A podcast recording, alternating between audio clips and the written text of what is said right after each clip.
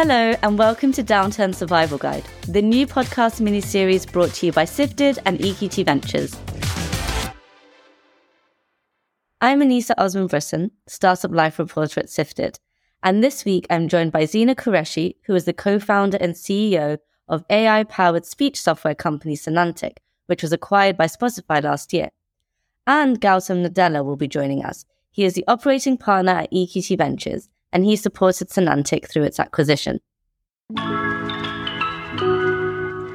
This is the third and final episode in our series exploring some of what European startups need to know about operating in a downturn. This week, we're looking at the anatomy of the mergers and acquisition process.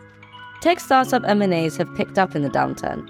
In fact, January this year was actually a record month for European startup M&As, with a total of 378 deals reported, according to Sifted Intelligence Analysis and Dealroom.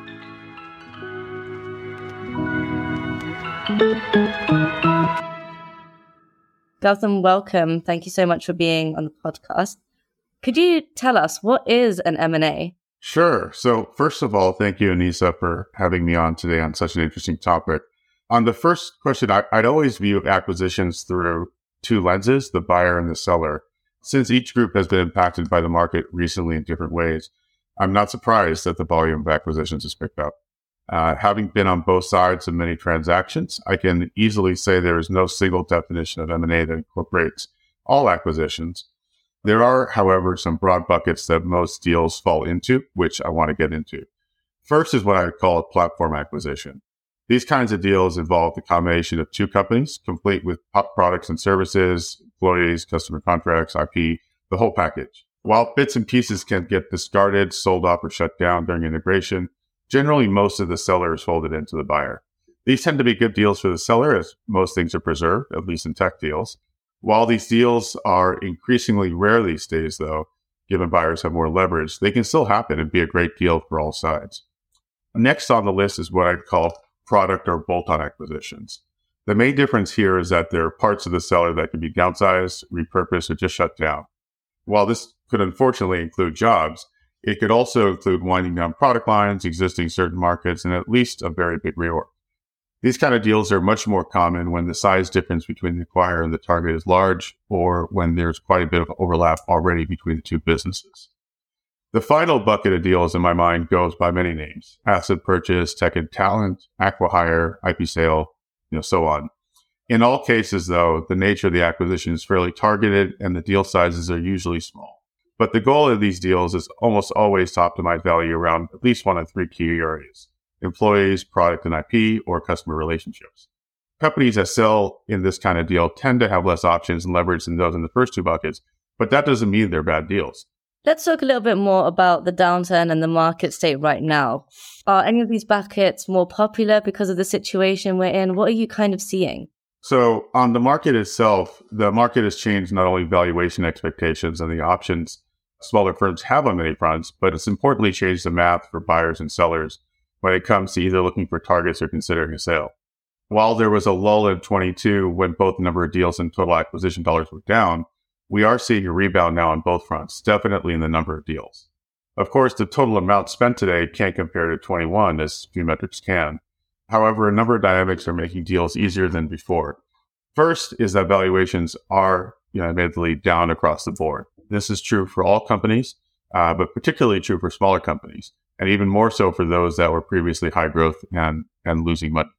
Uh, the net effect, though, is that not only are buyers finding it easier to justify the math relative to their own valuations, but using large cash balances can be much easier, which is actually not a good thing for sellers. For example, I expect many large and slow growing tech companies to start making larger acquisitions just as they did to a greater degree a few years after the dot com bust in 2008. If nothing else, they'll find it easier to compete and pay for smaller deals now. The other major dynamic is that companies open to selling just do not have the same set of options as they had before. VCs have become more conservative funding new rounds. Banks are going through their own turmoil right now. And finally, leaders in the market that were previously potential buyers, like larger unicorns and decacorns, have to increasingly conserve cash and have their own depressed valuations to deal with. With all that, a set of companies are now open to selling. Some would like to sell given the needs of their investors' employees, and others must sell given their shrinking bank accounts and low prospects of turning the business around. I think that's really great context. And if you read some of the stuff we're reporting on at Sifted, it really reflects what we are seeing and what the European market is doing. Let's bring in a founder right now to discuss this in a bit more detail. Zeena, your startup Sonantic was acquired by Spotify last year. Can you tell us a little bit more about what Sonantic does? So, Sonantic creates the world's most expressive and realistic AI voice software. So, what we used to do is on one side, we worked with actors, we'd create AI versions of themselves. So, synthesized voice. And then anytime their voice was used, they'd get a profit share. And on the other side, we would license this AI voice software out to different gaming studios, entertainment studios, businesses. So I want to talk about the M&A process in a little bit more detail. Could you initially walk us through maybe an overview of the process itself? How does it start? How does it kind of work? What was that for you? I guess we spoke to Corp Dev a few times during our time as Sonantic, and most of the time, corporate development um, from different companies and different industries will pop their head in. They they keep an eye on the market and what's happening and what the latest startups are doing, but it doesn't necessarily mean it's going anywhere. I guess when Sonantic was approached last year by Spotify, we didn't actually think we were going to sell we were very much at seed going to series A. We had great traction. And when the process came up, it was really funny because we didn't have a board. So it was just me and my co founder. And we were, I guess, navigating this uh, as best as we can in a short amount of time because it was like either we go for the funding round and sign that term sheet or we go forward with this other term sheet that is Spotify. So I think we had a bit of a, a different M&A process than most people, which takes like three to six months minimum. Can you talk a little bit about why it happened so quickly? Yeah, so for us, I guess like we were, we didn't want to say no to the Series A offer because we really were interested in going forward. But then when, I guess when the market had changed last year, it makes founders like me very paranoid. Uh, you want to make sure that things are super safe in this environment. And so we asked for things to go a lot faster because we knew if we did a Series A, um, funding rounds can close within four weeks. And that's pretty much a done deal. That's standard process, especially if you're raising from the US doing an equity round. Whereas like a three to six month process for M&A, we were told by our lawyers that M&A processes fall apart all the time. So that was a big risk. How did you then tell your investors that, hey, actually, we're going forward with this acquisition deal, we're not actually going to raise more money. And what did they think about that process? Yeah, I think our investors were actually pretty happy because they, when we got all the term sheets on the table, they, all of them looked good. So they were, they were pretty pleased. And we've been very lucky with the investors that we have. So uh, I, I remember speaking to Gautam as well when the time happened with EQT. And EQT was very um, supportive of founders. Um, and so they were like, you know, what do you guys want to do? And for us, it just made more sense to join the largest audio platform in the world. And we'd already been working with Spotify a little bit beforehand, but it just seemed like a aligned vision and made sense for investors as well. And what about your team? How did you communicate the acquisition to them? Yeah, that was the hardest part actually, because when you go into a term sheet, like when it's a funding round, you tell everybody you're fundraising on the team and the team knows you're fundraising. But with an acquisition, you can't tell anyone and you're not supposed to tell anybody. Anything could happen. They go through a bunch of due diligence. And we were also told because it was a public company that like you typically don't tell anyone until you've signed or like one day before signing. And so that was really hard for me and John. Like we're a very transparent culture. Zeena, I'm really curious. What does Sonantic's day to day look like now that you've been acquired by Spotify? Yeah, so now we are called Speak, which is funny because we used to be called Speak AI before we were Sonantic. So we're back to Speak. Majority of our team came with us, so we're all still working together and, and we still build amazing voice software. And you can probably hear this yourselves as you're in the in the US or if you come across DJ, Spotify's DJ that's just been pushed. So we were a part of pushing that. I get to do my favorite job still. So it's been really nice. I was on holiday when DJ came out and I was incredibly envious that all my friends had it and I still can't use it in the UK. So I look forward to it being launched on, on my app soon. Gautam, all M&As are not as smooth as the Sonantic story and Zeena's story. If someone is looking at this right now, especially the state of the downturn, what should people be considering? What kind of homework should they be doing before delving into the process? I would say considering or at least having M&A on your mind as an option is really a bad idea. That is, you never know from where or when a buyer can emerge, just as, you know, we were talking about a minute ago. So it's always good to know where your head and heart is at the time. In terms of considering it seriously, though, there are a number of things to think about. For example, there's a matter of mission. Would selling your company help your company achieve your non financial goals around product development or market penetration? There's also the team angle. How would your employees react and possibly embrace a deal? And finally, there's the personal angle. Are there life factors that make it a good time to sell? Have you been on this journey already longer than you expected? Are you excited about the prospect of having a larger platform for both your business and career? There are no right answers, but you should have clear thinking and answers to all these questions at the very least. And when is it not a good idea? If you answer some of those and you're like, I still want to be part of this journey, when is it not for you? Yeah, I, th- I think, you know, some of the answers to those questions that would not be good answers. For example, you know, is your team going to reject the deal? Often a buyer uh, looks to a company for the technology, but also very much the team. And I think the team uh, aspect is important to a large degree in that they need to be bought into the deal, believe in the leader leadership of you, of course, but also the new company. And so that would be one area that you really have to confirm before you think it's a good idea. The opposite, of course, would not be good. In terms of the personal angle, it is one of those areas where are you ready to join a larger company? Some people, you know, have it in them or are wired to work in a larger company. Some are not. And often the leadership is required to come on over for some period of time, not only to help with integration, but to make the deal and the business succeed in the larger entity. So if you're not up for that, that's probably going to set yourself and the deal up for failure down the road. Zeena, I wondered if you had some advice on that point about incorporating teams from a startup into a much bigger company. I think for us, like, we did our best to come together and go through the process as much as possible as a team because everybody was getting used to the big culture from like 26 people to 10,000, having as many conversations as possible with each other, staying pretty close, noticing if there are transitions, like knowing that everyone's going through it together and that there are other teams within Spotify that also were very supportive. And yeah, the network is really nice, especially here in London for different teams who've gone through it. So I remember being introduced to other founders who'd gone through the process that also helped us learn about like what worked for them and what didn't. So for us, keeping open communication channels was like the most important thing that made a difference. And I could say we're pretty happy, which is nice. That's really lovely to hear. And Gautam mentioned there as well that one of the reasons people shouldn't do M&A is you may want to stick to the journey. You may not be done being a founder on your own. How was it for you going through that process as a founder, not just as a team member?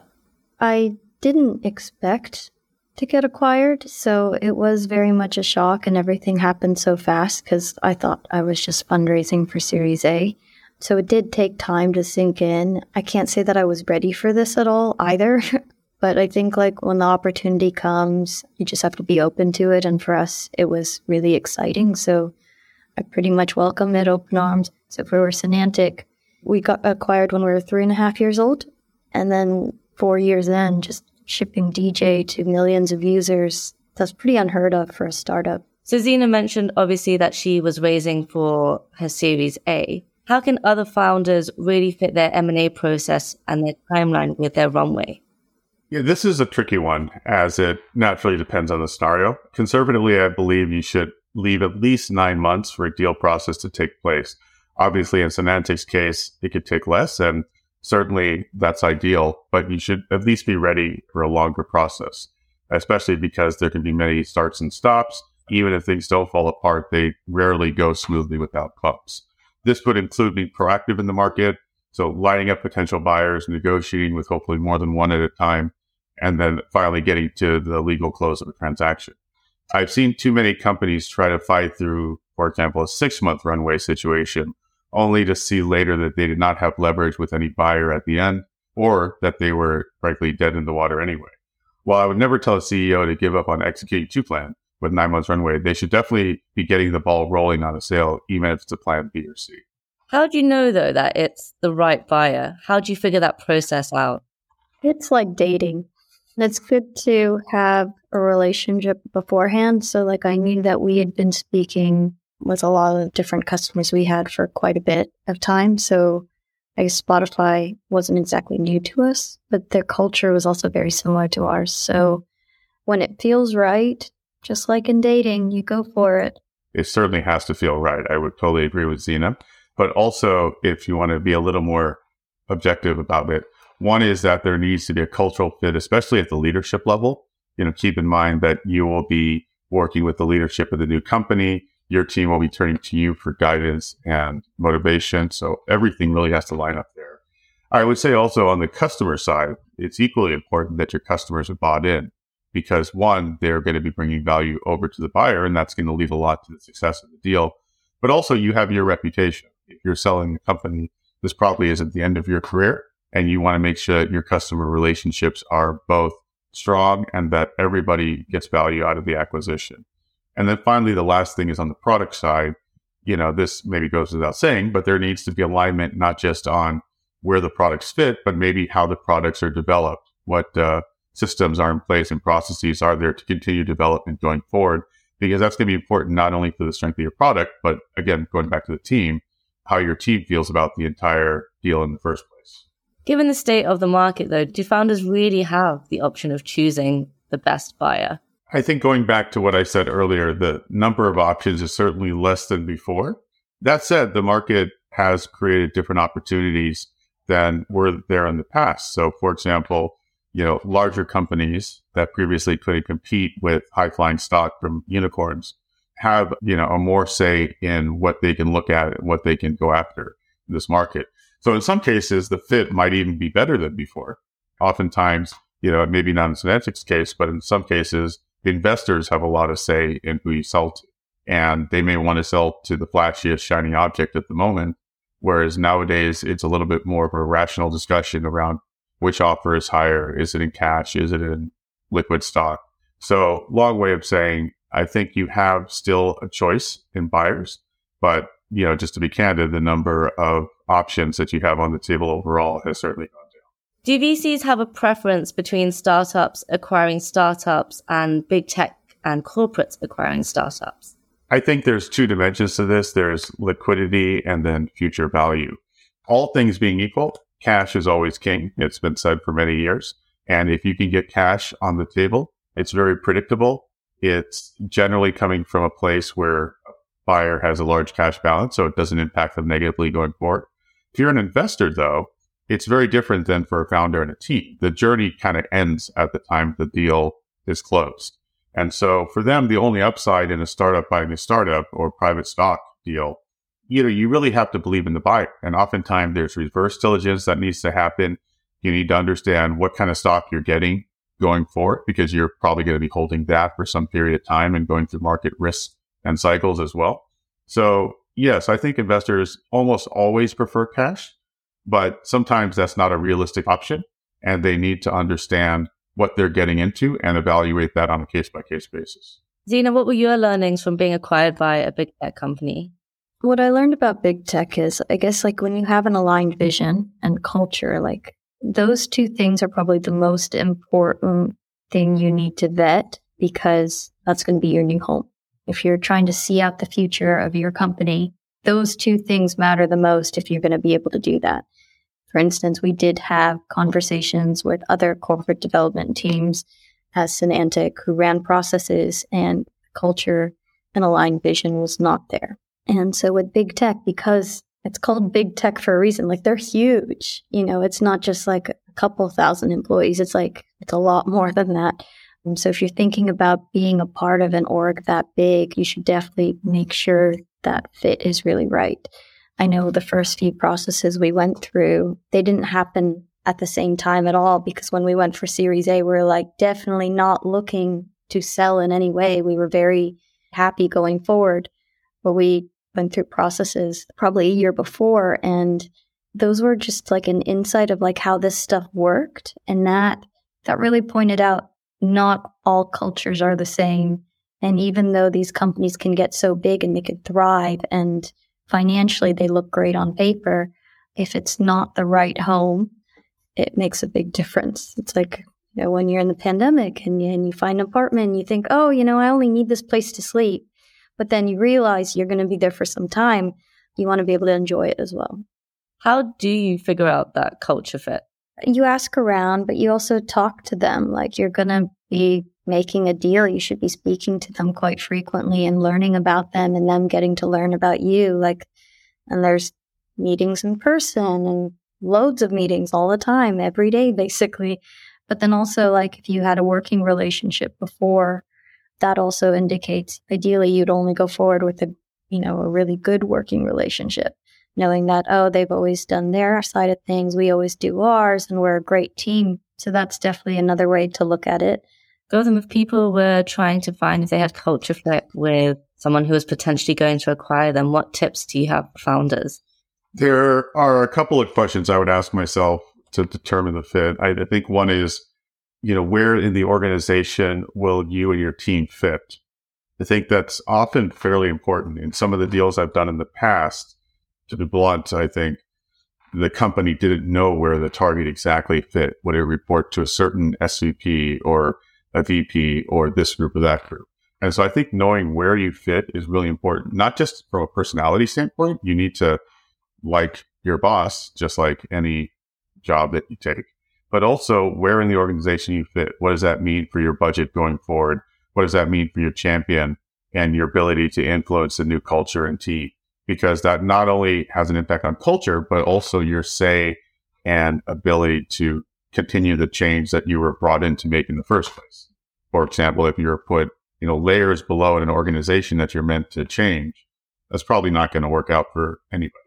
I think another piece of the puzzle is expectations financially. But what does the buyer truly expect from you coming in? If they're expecting you know, as Zeena said, there's many conversations you're having. Oftentimes, one of those conversations is, what does the combined business look like together? Now, if they're expecting you to double for the next seven years and you think, well, that's probably not realistic, even inside a large company with the puts and takes, you know, there's a mismatch there.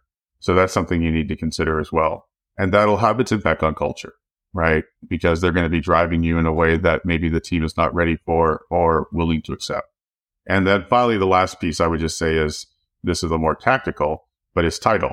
The founder coming in, you know, positioned within the company, both from a title or title description, I think is in- extremely important because it tells the rest of the company who you are, what your team represents, and where you fit in the organization.